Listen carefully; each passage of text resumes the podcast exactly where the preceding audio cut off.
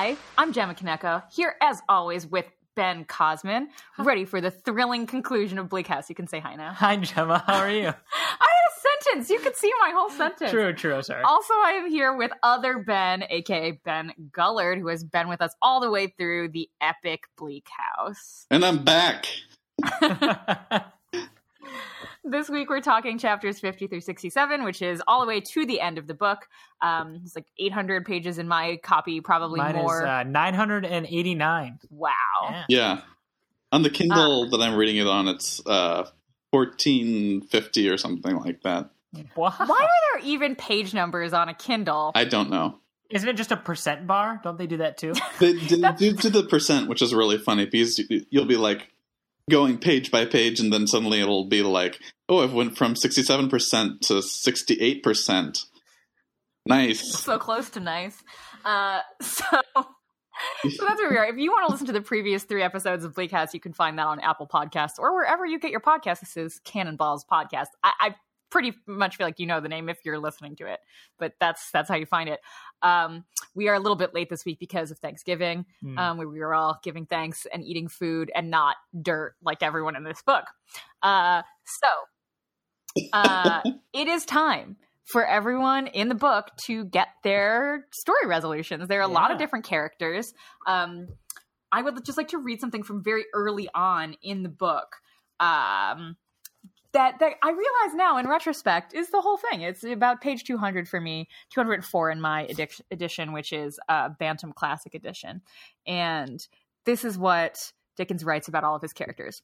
What connection can there be between the place in Lincolnshire, the outhouse in town, the mercury and powder, and the whereabout of Joe the outlaw with the broom, who had that distant ray of light upon him when he swept the churchyard step? What connection can there have been between many people in the innumerable histories of this world who, from opposite sides of great gulfs, have nevertheless been very curiously brought together? Ah, that is sort of this whole book is a bunch of random people all end up being really important in each other's lives and they that's just how it kind of goes. Yeah. I love that. I particularly really understood that at um, Tulkinghorn's funeral when everybody started showing up, yeah. And like the small weeds. Like I was just like, pretty much every character in this book is and invited to basically this they funeral. all get to go to the funeral and almost no one else in london comes he makes it clear that everyone sends carriages but there, there's no one in them just their servants um, that all his other clients just kind of don't show up I didn't understand. Oh, he sent carriages to pick them Uh. up.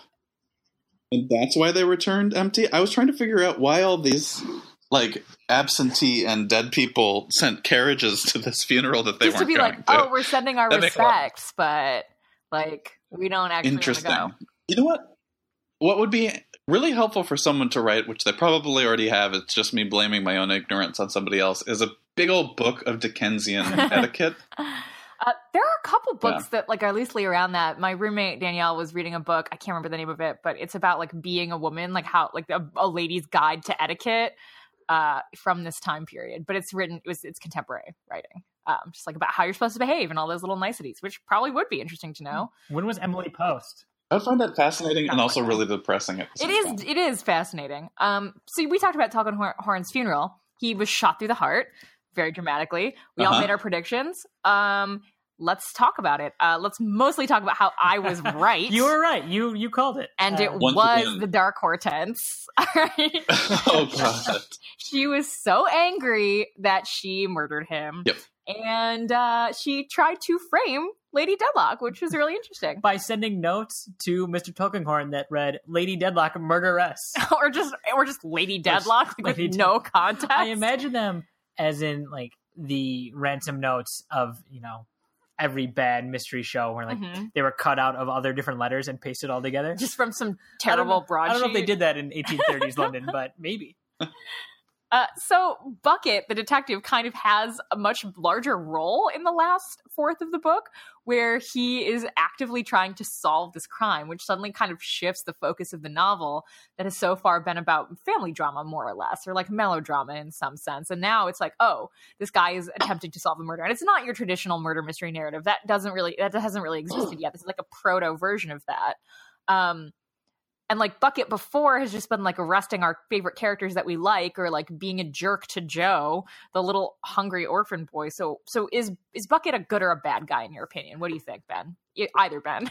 I I don't know, and I this is something I struggled with uh, even after the conclusion of this story because I was really mad that he basically admits. So we last saw him, he was arresting Mister George, who we agreed is you know compared to everyone else in this book, kind of a good guy. mm-hmm. Mr. George doesn't really do anything. He runs the shop. He's a veteran um, or a former soldier.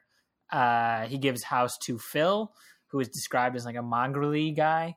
Mm-hmm. Um, so I liked Mr. George, and then we see Mr. Bucket arresting him, and then a few I can't remember when he basically admits it, but he basically admits that he never even suspected Mr. George. That he knew Mr. George didn't do it, uh, but he arrested him anyway. hmm Basically, to spring a trap for Hortense, Right. Right. which we'll get, and it involves Miss, Mrs. Bucket, who sounds like the better detective, honestly. Truly. Truly. Um, uh, I'm gonna say Mr. Bucket is a wash for me.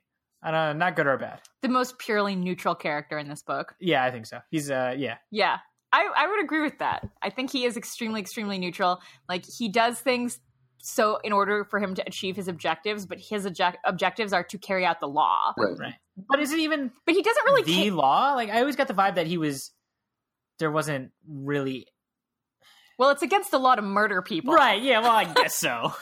Just the like Bible law, but and and the law of England. Do you know that you can't murder people in England? I don't know. Yeah, I know that, but I don't know. It seemed like he like he wasn't working for the police. He yeah, was, he was a police officer. No, I thought it was he was former police, but he was he was like an independent private eye. he's a right now. police officer. Are you sh- Yes, I am sure. in this The concept of employed by the independent police. officer is like not even a th- or independent detective is like not even a thing. He's a police officer. All right, then I had a different read on him. That's But I, but I think you're right in that like his he's taking it upon himself to like go above and beyond rather than just arresting someone for a murder and being like, well, that's it, and like I don't know, beating poor people or whatever they did. That he has like a true curiosity and drive to figure out actually who did this. Yeah. I would describe him in, you know, our D&D alignment charts that everybody knows about. He's lawful neutral because he is going to get these things done and doesn't really matter. Like he he like it's not nice to cast a sick orphan boy into the cold. That's not a good thing, but he did it because it helped him that. achieve his objective, right? so, uh, Didn't he buy off Mr. Skimpole too? he tried to, yeah. Oh yeah, he bribed him, and Yeah. then and then Esther found out and was trying to explain the concept of a bribe. I'm, by the way, I'm so glad everyone turned it skim on Skimpole at the end because he is just the worst. Can we talk about that? Of course, Mr. Skimpole writes a memoir. yeah, he writes a terrible memoir where he's just mean to everyone Yeah. who's paid his debts his whole damn life. Ugh, infuriating. Anyway, um, but okay, so Bucket, neutral guy. Is he a good detective or is he a, a- is he a good detective and was Hortense an interesting or good criminal? Uh, I'm gonna say Hortense was not an interesting criminal because I don't think Dickens was particularly interested in her. Mm-hmm. She seemed just like a plot device. I mean, we only saw her really for three scenes. We saw her pretend to be Lady Dedlock to fool Joe. Mhm. Then we saw her get really mad at Tulkinghorn right before she killed him, and then we saw her when Mister Bucket arrested her. Yeah, I mean, and then there's a scene where she begs Esther to be her maid, and also she like walks across the grass with no shoes on. Oh, I forgot she was the uh, the shoeless lady. Yeah, Yeah, I don't, I don't know. I didn't. I wasn't particularly invested in why she killed Mister Tulkinghorn. I, I think it would have been more interesting if it was Lady Dedlock. okay. I thought it, it seemed like a bait and switch purely for bait and switch's sake. Uh, ben Gullard, what do you think? Um, about their merits as like literary characters, or Yeah, and and also whether it was satisfying to you to read about. it wasn't really that satisfying because I felt like what modern like detective literature does a really good job of is like letting you in on what the detective is like deducing and how. And with a lot of this, it was like, aha, I have the answer, but I shan't tell you yet. And also, a lot of like, Bucket is really super mean to people. I guess maybe by modern standards, but he seems like he's always talking down to people that are of lower class than him, and even talking down to people that he's trying to get information from. I don't know. Yeah, I didn't. I, I didn't really find much satisfaction in it, and I think that Hortense's character's development could have been really good, but again, Dickens doesn't really develop it because he's not that interested in her. Yeah, she sort of is. I think at the time too. I read this book uh, this year, I think early this year, called "The Invention of Murder," and it's nonfiction and it's about real criminal cases in England and the UK at the time that inspired various dramatic adaptations or kind of formed the public imagination and appetite for true crime stories, which we uh-huh. all still have today. Um, and also, so and this book is t- talked about a little bit in in that uh, piece of writing because of Mr. Bucket and because of these crimes. Like there are a lot of things in it that were in the papers at the time, like trying to throw a pistol in the lake or like, and even like the identity swaps that happen a little bit. Like let's put on someone uh-huh. else's clothes and then everyone will think I'm them, which is not related to the murder necessarily. Yeah. It does happen. Um, and that, that the way that Dickens wrote that chapter, which is just Bucket telling you everything that happened as opposed to like putting clues throughout the preceding part of the narrative so that the reader right. could figure it out is very much how like broadsheets were written at the time about those crimes which is like this horrible thing happened and here's how and why and obviously this immoral person poisoned it whatever like it was just very straightforward right. in that way which i think which is kind of a direct violation um, of a good writing uh guideline of like show don't tell but yeah, because also yeah. his wife is the one who describes like the pistol in the lake, right? Yeah, and also I just think it's really sociopathic, but I guess in service of the law that he he like set up this entire thing where he made his wife pretend to be Hortense's friend for uh-huh. several months just in order to entrap her. Was yeah, wasn't Hortense living with the bucket? Yes. yeah, yeah, that's so. I guess he's a good detective if he's willing to go to that length. yeah but yeah, right. A little. And when we go first go to their house in the narrative, he, they describe him like berating her. That he's like not only a shitty husband, but like a sh- or not only a shitty uh, detective, but also like a shitty husband to her. Yeah, he's just a he's a. I mean, I could see him being if we talk about gritty reboots later, I could see him in the in the gritty reboot being like the tough totally. anti-hero cop, like, and he's uh-huh. divorced from his wife, and she has her well, own. Good thing my retirement's coming up. So I hope nothing bad happens. Chris Rock, what are you doing awesome. here? Not even played by Chris Rock. It's just a character exactly. named Chris Rock. Much as there was a character in this book named Michael Jackson. Exactly. So, you know, that's uh, so okay, so Lady Dedlock did not kill Tulkinghorn, but Hortense yes. tried to make people think she had, and she is informed that there's suspicions about her, so she flees the house. She makes it clear to and uh, to Sir Leicester. Also, Sir Leicester finds out from Mister Bucket all of Lady Dedlock's illegitimate uh-huh. childbearing past. So Lady Dedlock's like, "Let me flee into the snow." With all my guilt forever. Yeah, all I have left to do is die. Everybody's just walking off into the snow in this book. it's true. It's so true. Like, okay, so I found her death scene extreme, like the most unsatisfying part of this whole book. Uh, I don't know. How did you guys feel uh, yeah, about it? Also, pretty bad because it's like, well, there she is. She's died. I couldn't believe that we spent an entire chapter like racing to Boythorns, where ostensibly Lady Dedlock was headed. Uh-huh. Uh, they stop uh-huh. at all these different houses like along the way. They stop at inns, and then Mr. Bucket's like, "Oh wait, I was wrong," and they turn immediately back, only to find her dead. And I was just like, "Why did we waste just waste right. this entire chapter, like all right. this time, and nothing came of it?" And also, I was just, it's also super unsatisfying to find out the reason that they did that, which is that Jenny, the mother of the dead baby from very earlier in the book, and Lady Dedlock switched clothes and it was Jenny that was running around in the countryside. So they were following this and it's like, I was uh-huh. so? Yeah. like, so, so, what? Okay. What? I, it, How does Lady Dedlock know these people? It also didn't make any sense to me that Lady Dedlock would even bother with that level of subterfuge if she thought she was just going to walk out into the snow and die. And I do, it also doesn't really she didn't seem to me like the type of woman who would give up like that because she spent all of her life in this whole book being this icy cold determined woman who says things like ah yes they're uh-huh. outside uh-huh. and they shot a rat like she is a strong woman and I just can't imagine her being like it's time for me to be dead I could imagine her right. being like, "It's time for me to fake my death and then or like, go to Virginia." It's time to be dramatic, you know? but not necessarily like I'm gonna really get them by like freezing to death. yeah, honestly, uh, I mean, this sort of permeates the whole section, the final section that we read. But I got the vibe that Dickens just wanted to end this book and didn't know how, and he just got real lazy. He literally t- titles one chapter "A Discovery," and then the very next chapter is another discovery. so I don't know. I I don't know. I think after uh, you know sixty page or sixty chapters, Dickens was like, "Well, Lady Dedlock died. I don't know what to tell you guys."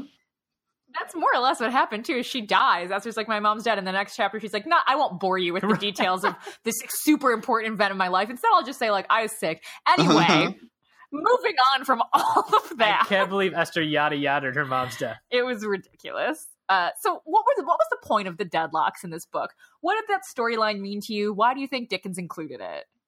Uh, I mean, I don't know. Was he trying to humanize the rich? Maybe. I mean, I don't know. Uh, I sort of wondered that when it got to a lot of um, after Lady Dedlock fled, and we had the chapter with Sir Leicester in, I believe they're in their town in London or their their house in their London. house in London. Yeah. Um, and Sir Leicester gets sick, ostensibly with you know heavy, a heavy case of gout, but also Sadness. uh, sadness about his wife. Um, and then you get kind of humanizing a humanizing of him, although not much credit goes to uh, Volumnia, Volumnia, who Dickens describes as with a predestined aptitude for doing something objectionable. um, so yeah, I don't know. I mean, Lady Dedlock served the purpose of being Esther's mom, I guess, but I mean, I think there was something that he was trying to say with Le- Sir Leicester forgiving her. Because he spent this entire time as this blowhard guy who has all of these opinions that even though the rest of the world can tell they're outdated, like he's like, no one will defeat my my party in the elections, and then they get totally like knocked out, um, like decisively defeated, and he just can't understand that the opinions he has about the world are wrong and old. Um, and he's so worried about status and his family. But this thing that is scandalous for the time, he's like, don't care, forgive her. I forgive her. I forgive her completely. And he he's trying to get Bucket to find her so that forgiveness can be communicated. And I think that's that is really humanizing of Sir Leicester. Anyways, he has this chance to do it. And um and Lady Dedlock crucifies herself anyway because she's so guilty that I think she's like, I guess Yeah. I'll just die. Eh, whatever about that um yeah no that's that's my main point is that there is something i'm trying to tease it out a little bit i'm not sure how i'm trying to say it but about them achieving a little bit more humanity there instead of just being Yeah. someone to make fun of yeah, I think they're at the by, by the end they're treated more like Dickens treats the, um, you know, lower class characters that he seems more interested. Yeah, interested. I thought it was a Yeah. little bit of like, man, imagine if all of this could have been avoided if we just accepted that sometimes people are born without their parents being married. Yeah that's i th- i was that's i was kind of thinking like maybe there is a social issue aspect to it that he makes a character like sir Leicester forgive it being like maybe your Right. racist uncle like could come around on this issue on thanksgiving you know like it's sort of that thing is that even if this guy can do it yeah, I think there was definitely th- there's some nuance to that that we're missing as 21st century readers. But I th- I I imagine that that was like, hey, you know what? Sometimes people are born out of wedlock, and that's okay. Maybe not as glib as that, but like, yeah I, is that why their last name is Deadlock? what Oh, Rhymes with wedlock. I don't know. oh, I always thought that that had something that's to do with it. that's probably i mean that's obviously what half the people in this book are named for those kinds of reasons um so nabokov says in his preface to my in my version in his preface to the book that uh the romance plots are really uninteresting to him and he doesn't care. And i would say that's a little bit like the 20th century canonical let's all be dudes version of how to Huh. read books and that's lame. Um but apparently a lot of people don't really care about esther or the lady dedlock sort of connection situation thing. What would this book have been like if she if the dedlock storyline wasn't as important or even if they weren't in it? What would it have been about?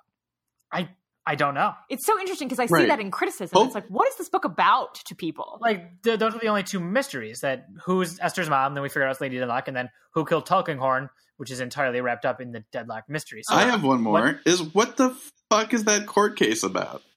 We Right, never learned a will is involved. Right. I thought They found another Right. one at the end. I honestly thought until the like last ten pages that, that we were gonna get some resolve about that. That was so funny. I actually thought I, was I really liked that. an incredible uh, twist of Dickens to be like, oh, you thought that they were going to get this court case solved and they were going to find the will and everyone was going to live happily ever after? Nope.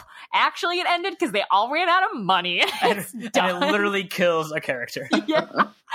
Which I think was his point, Ben, is he created that expectation in us that there was going to be a resolution and that that's how fiction works, right? At this time, is that it's very un, um, you're not going to have a book that metaphorically ends in the middle of a sentence. There isn't going to be something that there's always someone gets Mhm. punished, someone gets rewarded, a story ends. So the idea is that these virtuous good people are going to get what they deserve and even Richard is going to come back to the fold. I- yeah. But instead, it ends totally absurd in a complete absurdity, which is they think they found this magic will that's going to solve the case. And instead, oh, we didn't even get our chance to bring it into court because it turns out that the estates that we're fighting over are all empty. So no one gets anything And case over. everyone else in the court is just laughing. yeah. It's like a party inside. That was so absurd. That and was- so surprising. Yeah, that was the only thing I really. That was the only ending that I enjoyed in this book. And I, I mean, I Um, think he wanted us to mm, to know that, like, this court is absurd, and you cannot get a resolution, and cha- the Court of Chancery is nonsense. I do have a question related to this. Uh, do you think Dickens knew how these plot lines were going to end when he started? No, Because I've been thinking a lot how this a lot of a lot of the classics, uh, particularly 19th century, are were written serialized uh, month to month, and this one, you know, this one must have spanned two years basically. Yeah. Um, and I've been thinking of it like in the context of a TV show when a lot of times you start when you start uh, when writers start a season of television, they don't know necessarily how it's going to end, or they don't have the long picture. They sort of they have arcs general in mind, but they fill in the blanks as they go. I really, I really don't think uh, Dickens knew Hortense like knew Hortense was going to kill Tulkinghorn when he wrote that plot. Uh, I bet he knew Dedlock was Lady Esther's mom. I think that's the only major plot line he knew. hmm Um, and he probably, yeah, he probably got most of most of the way through this book, realized he wasn't setting up any sort of resolution for the court case, and said, "I'm not going to have a resolution." I, I wonder if that's it, but I also think he probably did want to make the point that this court is pointless. Yeah, Ugh. I mean, he he started the book with being like this dumb Right. court. It Right. never solves anything, and like m- many of the major characters are characters who have wasted their whole lives waiting for resolution, and they don't get it. Another character, or a character we never meet, literally blows his brains out waiting for this court. Yes. Okay. Well, when you Uh, guys so- explain it, I like it better. But I was just so like, I mean, I really liked her ending mid sentence, but I still felt like, Yeah, oh come on! like I was so hoping that the court case was going to be like the the key to why all of this has gone down. That's another question I have is is this book like how much really changes in this book? Because at the beginning, Jarndyce is like, "This is don't get involved with the court; it's bad." Richard get in, gets involved, and it is bad. it kills him. And then Richard dies of sadness. Of sadness! Oh my god! There, I have to find the section. I, okay, just as I look through my book, discuss the question that Ben Cosman has proposed about Esther Jarndyce and family about the end, in which everyone lives happily ever after who's still alive. Is Jarndyce God? Jarndyce is God. What? Discuss. This is my theory. I mean, this is this is an easy theory to any big book. Is that one character is always God. And I that's why I think this is so annoying and I hate it. But Jarndyce, particularly his relationship with Esther, he is first and foremost the guardian, and she refers to the, him as guardian throughout, even when she's sort of, in, well, definitely engaged. I don't think they ever actually formally get married. Um, but he, in turn, is Esther's guardian. He is her husband slash fiance, and at the end, he's even her father. And so, and he, you know, he's this bene- he benevolently bestows good fortune onto everyone. He sort of is removed from everyone else's drama and just sort of bringing people in and shifting relationships around. And he's this master manipulator. He never wants to be thanked. He's always constantly fleeing when he's thanked. Um, yeah, I don't know. He he. We don't have this great sense of him. He's sort of this omniscient, uh, powerful being that everyone looks to as being very good. Um, and finding goodness, I think he's God. I love that. I've, I've never thought about that, but like some rich dude who's like absent all the time, I guess that makes sense. Yeah. and he he I think at one uh, near the end when he bethrows or um Betroths. be- yeah uh, Esther to Woodcourt, he basically says, "Don't thank me or I will leave again," as if you know God deserting his. Aren't uh, you supposed to thank God? Yeah, maybe I In your own way, on your private times. in your prayers. I guess if you, I mean, I guess I, I could understand this interpretation. I found that when we talked about Little Women, I think Mr. March being God makes way more sense, but sure, sure, sure. Ah, I would just, I think it's deeply creepy that he goes from being Esther's fiance to like father figure within five minutes and is like, oh, when you were little, I wanted you to grow up and be my wife. But now that I am an adult, I realize that now that we're, now you're also an adult, I realize that you should marry someone your Which own age. Like, you're not helping your own case here, dude. yeah. Oh, this is horrifying. Right now that you're an adult, I Uh, kind of really don't care anymore. well, okay, so then, but then I thought, so when he's like, surprise, you're actually going to marry Woodcourt. Yay, because you liked him and lied to yourself about liking him because you really wanted to do your duty and marry me because I raised you your whole life and basically coerced you into doing it through kindness, which is screwed up. There's always the there's also the theory that Esther marrying Jarndyce is basically like when the nuns marry God Mhm. I can and live in the that. nunnery, and she's just the nun of Bleak House. That is a I very did good think about that when you first Um, said it. I- Yeah. Okay, so Richard dies. Um, I just really quickly, Richard dies. I don't- All right, Pete Richard. I don't care. But after the court case ends because there's no more money left in the estates, uh, I, th- please enjoy this insane image. Um, Alan had found him. This is Richard, him being Richard. Alan had found him sitting in the corner of the court, she told me, like a stone figure. On being roused, he had broken away and made as if he would have spoken in a fierce voice to the judge. He was stopped by his mouth being full of blood. I read that. and I said, "Wait, what? his mouth just he was so I, like he has no disease. Was he biting himself?" Maybe, but his mouth was so full of blood he could not speak. I I really came around on Richard. I like Richard so much more at the end of this book when he's just sort of crazy and out of his mind. Because he's you know, the only character in this book that has any sort of passion, It's true. Uh, it is true. and it kills him. Yeah. Maybe that's what Dickens. would- Maybe that's what Dickens' Well, point. like, so don't care about things. Richard dies. Ada's pregnant because they got secretly married. So Ada's pregnant, and she and Richard's dead. And I totally thought that Jarndyce was going to propose to her instead. Because we know ain't nobody got Oh. problems with cousin marriage in this Oh. book. So I was like, he doesn't. He also wants to marry young girls, so he could just marry her. She does just go live at Bleak House, and they don't get married in the book, but she does live with him. So Yeah. Yeah. No, but yeah, eh. that's what I thought was going to happen. that that would have been. Yeah, I mean, I don't. I'm not saying Jarndyce is a good god. I do not. I do not like Jarndyce. Uh, well, speaking of other people we don't like, let's talk about which secondary characters had the best storylines, uh, or or if you didn't like their storylines, who deserves a sequel just about them? Like, I'm really glad that Skimpole like died nine years. He's like, and then he died nine years later after writing a shitty book about everyone, and also John Jarndyce stopped talking to him because he was an endless mooch. like that was great. Um, I, I, you know, I think the Bagnet family would, Mhm. were really sweet. Bagnet family was really Yeah. good. I was really. In fa- I was sort of confused as to why Mister George became a uh, a very prominent Yeah, I was secondary amazed at that. character at the end of this book. He's he. We find out he is Mrs. Rouncewell's son. Mrs. Rouncewell, the uh, housekeeper, head housekeeper at Chesney Wold. Um, and so Mr. George basically moves in and takes care of Sir Leicester. Brings Phil with him. Phil becomes the groundskeeper, I think. Yeah. Um, but I really enjoyed. We had an entire chapter of Mister George just going to visit his uh, his estranged brother, thinking that his brother wouldn't recognize him.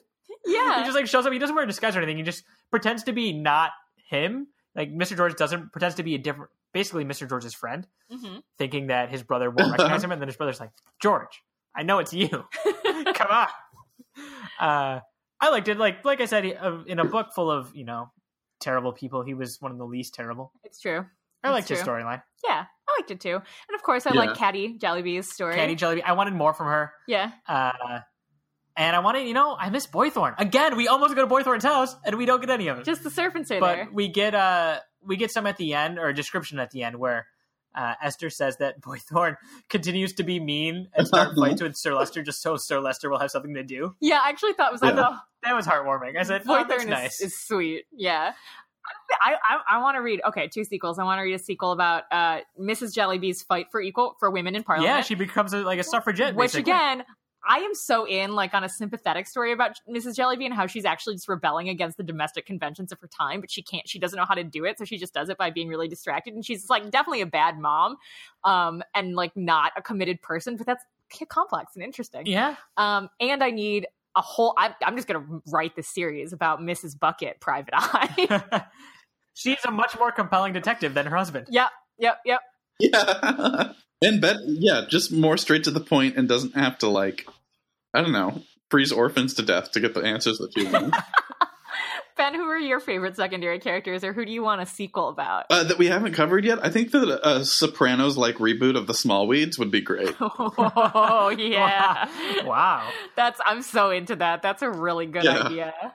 Also, Like- because I think it would be funny to cast like a 12 year old actor to be the littlest small Bart Bart Smallweed Oh, and to like go shaking people down for kids. totally. yeah, and that like grandma and grandpa like secretly run London. Yes. Oh, that's so good. Uh, what about Mrs. Flite lets her birds go? Because the case is over. Yeah, that that was kind of nice. And she's released her her own feelings a little bit. She won't be cu- sucked up by the case. Right, it's like when Michael Jackson got acquitted of all those like charges that they let those doves go.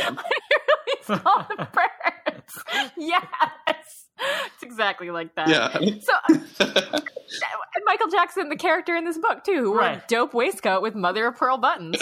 um, and all right, so we finished the book. It was good. I, I enjoyed reading it. I had a lot of fun reading it. It kind of made me want to revisit some other Dickens that I Yeah. have. Um, it makes me want to read more Dickens because I want it to be better than this. Um, I think maybe we'll read Oliver one day for the podcast because I think that's a pretty well-known Dickens novel, and it also has like elements of violence and realism in it. Yeah, Uh, and it's like some bad, some good people die, not even just the bad ones. So that'll be that'll be interesting. Um, but he's funny. Like Dickens is so funny. yeah, this was this was funny. If this wasn't funny, I would have been miserable in this book because, like we said, nothing really happens and nothing. There's not much character growth. Like I Mhm. don't think any. Sir Leicester has a little bit of humility at the end. Uh, that's it, right? Esther basically remains good the Yeah. entire book. Jarndyce remains, you know, a benevolent, benevolent lord the entire. Uh, Ada is like an afterthought to everyone's Ada life. is never. Richard goes crazy and dies. um, two things. One, the body count in this book is eight people die. okay, Jo, not her bad. aunt at the beginning, Tulkinghorn, Gridley, Krook, um, Nemo, Lady Dedlock, and Richard dead. Um, the second thing is, I I think that you're right that there's no character growth, but what really makes this book is the random secondary, tertiary, quaternary Oh, yeah. characters. And I just want to read the last line of the Nabokov lec- lecture in my book when, when he's talking about it, which is like why this book is great. What he he he also acknowledges a bunch of stuff in this that no one cares about, but the use of language is all really exciting and like the rhythm of it is something that people should pay attention to. But also, he says this is why Dickens is a great writer to him. A great writer's world is indeed a magic democracy where even some very minor character, even the most incidental character like the person who tosses the twopence, has the right to live and breed. Oh, that's interesting. Breed? yeah. Because that brings me to a point that I wanted to bring up. And I was reading this very interesting New Yorker article. Oh, if you will Okay. if you will excuse me. This is quick. You have to do this quickly. So there was a very interesting New Yorker article about uh, a philosopher guy, uh, but basically an anti-natalist, which I had never heard the term before, which is basically saying it is compassionate uh, to not have children, and that it is a you know a moral uh, crime. I don't know what a moral That's fine. crime, I guess, to have children because it's not that. Well, it's that life is so bad, um, but then death is also bad. So you don't want to be living and then kill yourself, but it's better to have never lived at all. And I kind of think that's how Dickens feels in Bleak House. Because I mean, we have Esther basically saying that multiple times, where it would have been better for herself and the people in her life if she had never breathed. Um, Jo. Jo basically says that. Um, and like everyone in this book sort of suffers.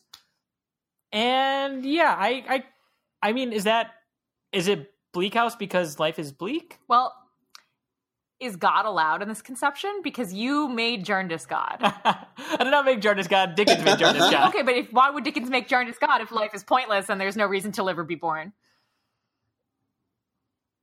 Uh, well, I mean, Jarndyce is in this conception, right? So maybe Dickens is saying even God is pointless. Wow, that's some mid 20th century French business right there. Uh, life is bad, death is bad, but you know Dickens what's is great? an antinatalist. You know what's good? The Die of Death, which is it's time to play our game, The Die of Death. We're going to do. We're going to play uh, one of six games based on this book. Uh, we can play Wow, this got racist or sexist, which I've played every single time. Um, Who goes Nazi? Would you rather? Pitch the bad gritty reboot. Tell us the summary of your fanfic, and the easiest game because there are no predictions left to make. Describe this book in three words or less. Ben, do you want to go first? I will go first. Thank Why you. don't you roll? I'm gonna roll for myself. Yeah, how exciting for you! Oh, I got a one. You got who goes Wow, racist this- or sexist? Who?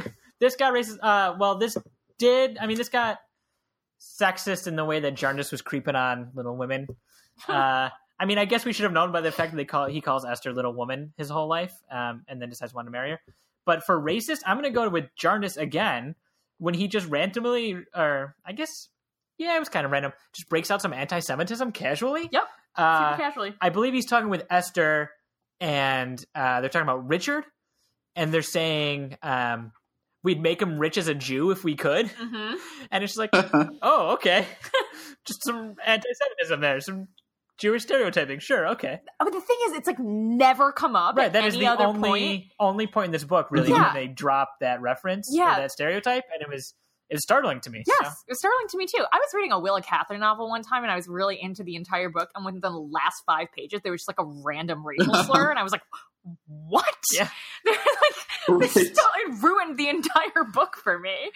And like, this didn't really rise to that same level, but I was like, "Oh." And you're supposed to be the people that I like. right. I mean, I guess they weren't slavery apologists like Skimpole, but terrible. Yeah, like Jarndyce is a yeah, yeah.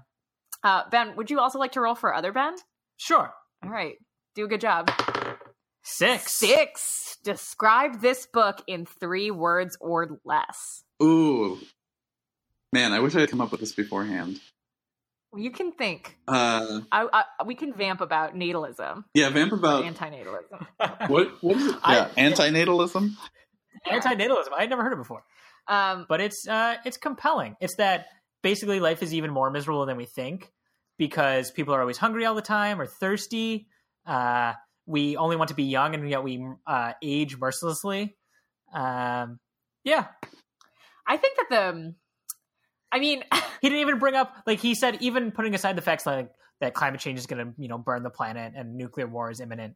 Um, yeah. well, that's I I think Dickens would be an antinatalist. Uh, Uh, I have a couple, but I I think that they're probably more ta- taglines or alternate titles. oh yes, yeah, do it. Um, I, that's a better game. From now on, I'm going to make this list uh, alternate titles. okay, so yeah, I think there's uh, always, always, always get a receipt. And the other one I really like is 23 and Me and Everyone We Know. yeah, that's good. wow, those are both really good. also, those are good. Those are good titles for an eventual reboot. I, or or I. I think I'm going to take 23 and Me and Everyone We Know and turn that into my own something. yes, about everyone's paternity or maternity or whatever. Yeah. I'm very in. Uh, all right, I'm rolling for myself now. Five. Tell us the summary of your fanfic. Wow, this is like the only one I didn't think about because I never ever roll this. Um. All right. The summary of my fanfic, the like what it would say in the little blurb if, for fanfics, which is a Your abstract? that it happens. I don't know. Uh-huh. Yeah, the abstract, the abstract log line. before the fanfic uh, would be um, you're gonna very clearly see who I'm obsessed with in this book, but uh, Mrs. Bucket thought her detective days were over after she divorced her husband. Little did she know that Mrs. Woodcourt, the surgeon's wife, would call her for her services involving a dead baby. Whoa. Wow. Whoa! What's uh what's Mrs. Bucket's maiden name? Um, Mrs. Pale. It'd have to be the opposite. It would have to, or, or compliment Mrs. Miss Trowell. Yeah. Miss Tr- Miss Trowell. Yeah. Yep. It's going to be the beginning of my Private Eye Mrs. Bucket series, and she's just going to, you know, solve a crime for Mr. and Mrs. Woodcourt, Esther and, and Allan. Uh-huh. Uh, yep, yep, it'll be great. Uh, maybe she'll get some assistance from her plucky sidekick, uh, Peepy. Peepy, He yes. needed, he needed a job, so she hired him. Peepy drives the getaway car, The getaway carriage. getaway carriage. Um, I had one major question that is completely not related to anything that we've been talking about. But when Esther is driving around in the carriage with Mr. Bucket trying to find her mom, he brings her a tea and saucer while they're like on the road. Yeah, How do you get a cup and saucer in the damn carriage? by being a fucking G. That's how. I, yeah, that whole that whole chapter was just very crazy to me. It was like the most tense, but then came to nothing, and then also they just seemed to be stopping at random people's houses along the road. Yeah, Yeah, yeah, I was very. I liked. to. Yeah, and they visit everybody. Yeah, that was like the moment of the book where they just like, let's remember all these other random people we once talked to. Yeah, Uh, that was so we did it. We read we Bleak finished House. Bleak House. I'm proud of us. I'm really proud of us too. It was a long month. Would you recommend this book to anyone else in your life? No, mm, not really. Unless they're like, "Hey, what's a good Dickens novel that isn't sad?" Oh, see, I think this book is sad. I think it's sad, but it's more funny than sad. It's it's funny Okay. along the way. Yeah, I mean, I liked this and I probably would recommend it to people, but not as their first Dickens. yeah. See, this was my first Dickens, so Yeah. maybe that's Yeah, I would. Yeah. Yeah, I would definitely suggest uh, "Tale of Two Cities." Though I think Tale of Two Cities is more morally simplistic. It is way more this has, morally like- simplistic, and also like every other page, some marquis is getting stabbed in the heart. I guess that's awesome, though. Yeah, Uh, Yeah, I would just have liked more action in this book. I don't know. Also, I think it would have been more interesting if the first person narration was from Lady Dedlock instead of Esther. interesting. way more interesting. Uh, well, we're gonna experiment with some a little bit of a different kind of fiction next time. Um, we're gonna read Anne of Green Gables, which I've never read. I've and never read it either. Neither's Ben. So we will be reading Anne of Green Gables. It's going to be much shorter, one episode Light- only. Lighter read. Yes, a much lighter read. Uh, YA, YA novel. Uh, just to get ready. It's time. I'm sure there's a great Christmas scene in it. It seems like there probably is. It seems like a book that has that as we get ready for the winter holidays. So thank you for joining us on our long, long wandering journey through Bleak House. And Ben Gullard, please come back and join us for another book sometime. I would love that. It was a pleasure having you, Ben. It has been a pleasure being had. this is the end. Uh, remember to subscribe to us on Apple Podcasts or anywhere else you get your podcasts. Please leave us a rating if you feel so inclined. You don't even have to leave a review. Just write the name of a book that you like. Any book. don't care. Just do it. Uh, it'll, it'll be so great. And we will talk to you next time.